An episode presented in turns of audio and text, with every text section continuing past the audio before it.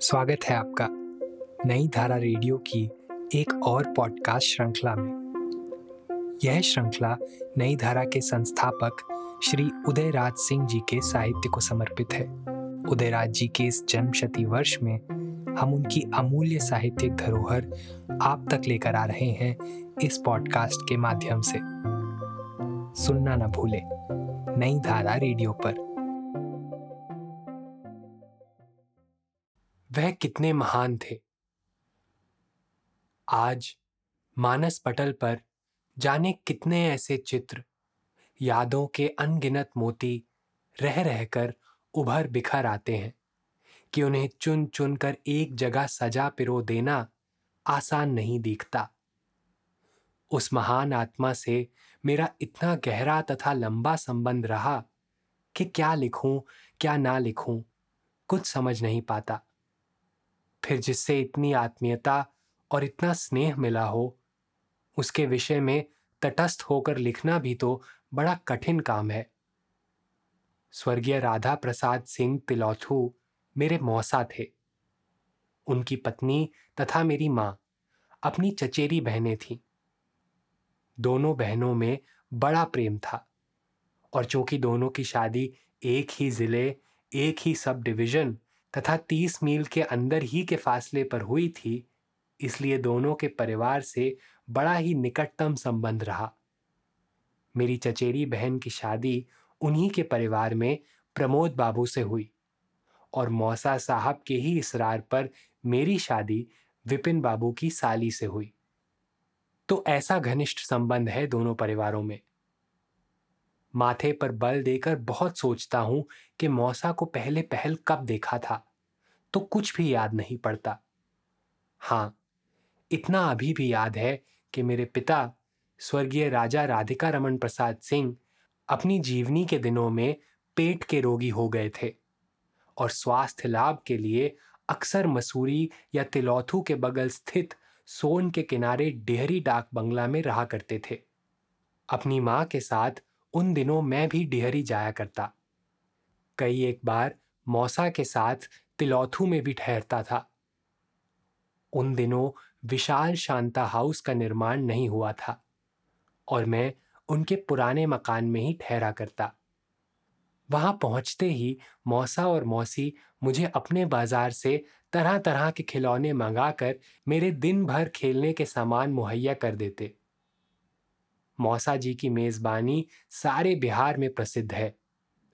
बिहार का शायद ही कोई नामी गिरामी व्यक्ति ऐसा हो, जिसने अपने जीवन में उनका आतिथ्य स्वीकार न किया हो और उनकी मेजबानी से आकंठ तृप्त हो, उनकी भूरी भूरी प्रशंसा न की हो। छुट्टियों में उनका विशाल भवन बिहार तथा बिहार के बाहर से आए मेहमानों से भरा रहता और सभी उनके आतिथ्य का, उनके सानिध्य का लाभ उठाते।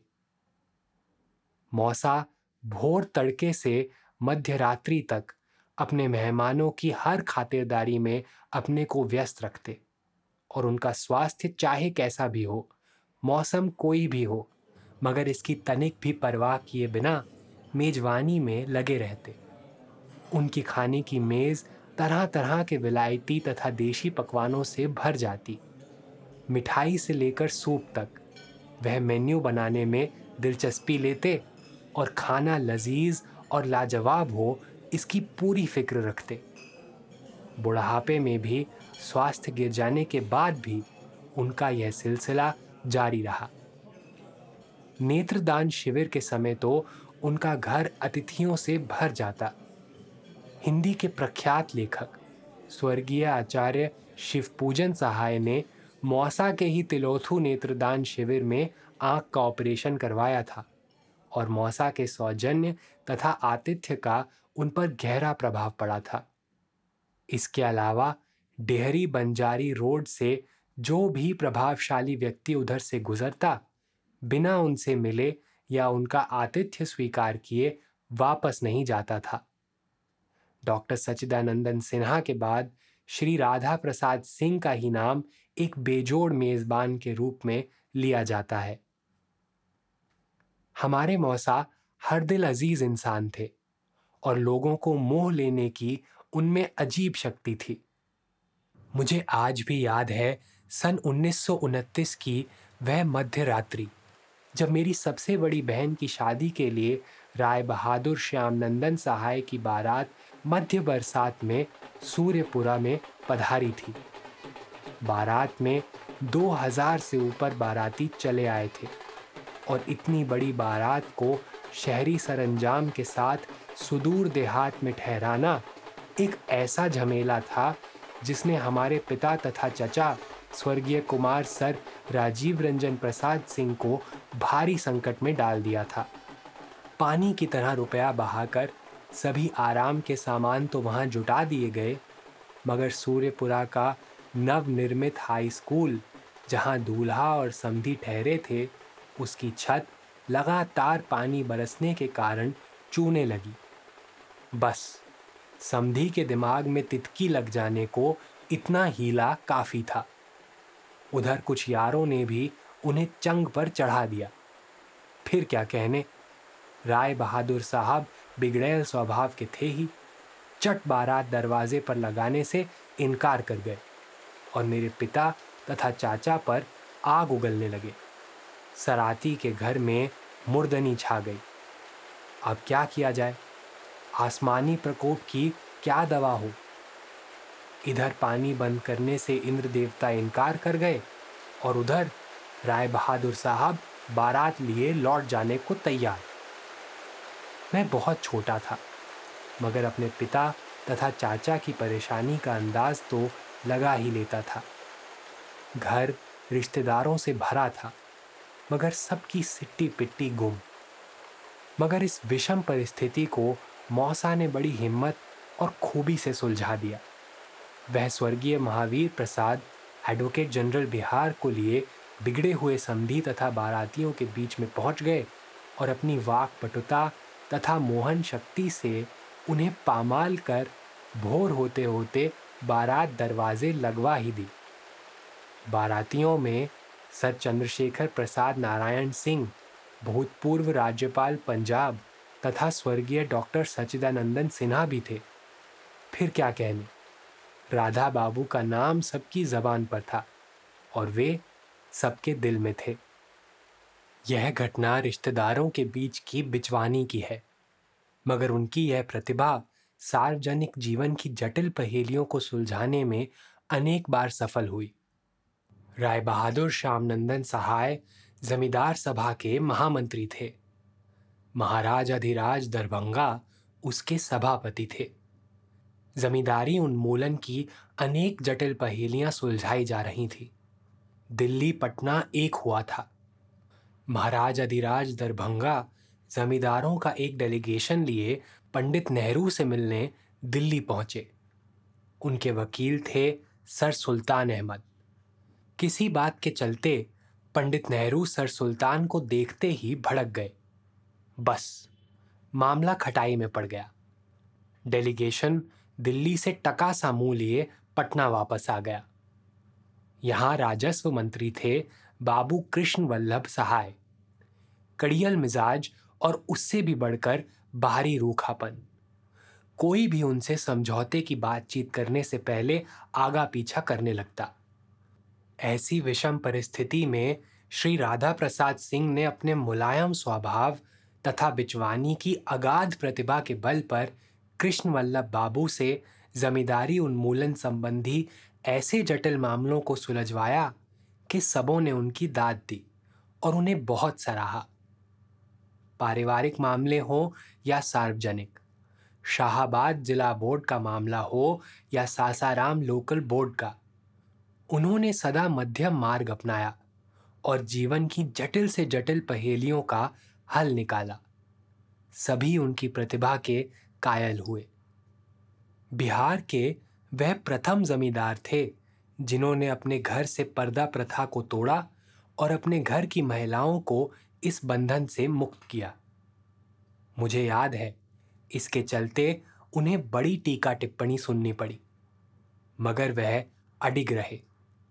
यही नहीं, नारी शिक्षा के वह सदा प्रेरणा स्रोत रहे और वहाँ बालिकाओं की भी शिक्षा का समुचित प्रबंध कराया। मौसा को छह बेटे हैं, एक से एक प्रतिभावान और धनवान। मगर उनकी शादी में उन्होंने एक पैसा भी तिलक या दहेज ना लिया। बिहार में तथा खासकर कायस्थ परिवार में इस प्रथा का प्रकोप दिनों दिन उग्र से उग्रतर होता जा रहा है। और मौसा चाहते तो अपने बेटों की शादियों में लाखों लाख ले लेते। मगर उन्होंने कभी जबान न खोली और अपने पौत्र रणजीत की शादी में तिलक में आया हुआ चेक सहर्ष लौटा दिया और बारात दरवाजे लगते समय जब बनारस में श्री प्रकाश जी, भूतपूर्व राज्यपाल महाराष्ट्र ने बारात की आगवानी में समधि को एक हज़ार एक रुपये की नज़र पेश की तो सिर्फ़ एक रुपया उसमें से निकाल कर रस्म की तामीली कर दी और एक हज़ार रुपये हाथ जोड़कर श्री प्रकाश जी को लौटा दिया। दोनों पक्ष का आदर मान रह गया। मौसा ने अपने मित्रों के साथ दिल खोल कर अंत अंत तक जो मित्रता निभाई, वह आज लोक लोचन पर है। भारत के सर्वोच्च न्यायालय के भूतपूर्व मुख्य न्यायाधीश आदरणीय भुवनेश्वर प्रसाद सिंह के, वह केवल स्कूली जीवन के ही साथी न थे, बल्कि सच्चे अर्थ में उनके जीवन साथी भी रहे। हर मामले में वह उनसे राय मशवरा लेते और जब भी अपने कामकाज से फुर्सत पाते तो अपने मित्र के साथ रहने को वह जहाँ कहीं भी रहते, चले जाते। वह नागपुर हो या कलकत्ता या दिल्ली हो या पटना, राधा बाबू और भुवनेश्वर बाबू की युगल जोड़ी साल में अनेक बार देखने को मिलती। ऐसा था उनका मित्र प्रेम। हर परिस्थिति में अपने को संभाल कर रखने की उनमें अपूर्व क्षमता थी। अपनी पत्नी, यानी हमारी मौसी से वह बहुत ही आसक्त थे। लड़कपन से मैं सदा यही देखता रहा कि हर काज परोजन में, यात्रा में या घर की गुत्थी या सार्वजनिक जीवन के मामलों को सुलझाने में दोनों एक साथ रहते। वह सच्चे अर्थ में उनकी सहधर्मिणी थी। जीवन यात्रा की सहकर्मिणी भी। मैं समझता था कि उनके आकस्मिक निधन के बाद वह टूट जाएँगे, बिल्कुल बिखर जाएँगे। मेरे मौसा ऐसा ऐसा सदमा सहने को अपने को तैयार नहीं किए हैं। मगर ऐसा ना हुआ। मौसी की मृत्यु के बाद वह अनासक्त योगी की तरह बचे हुए जीवन भर इस वियोग को सह गए और बड़ी खूबी से जीवन के सभी दायित्व संभालते रहे।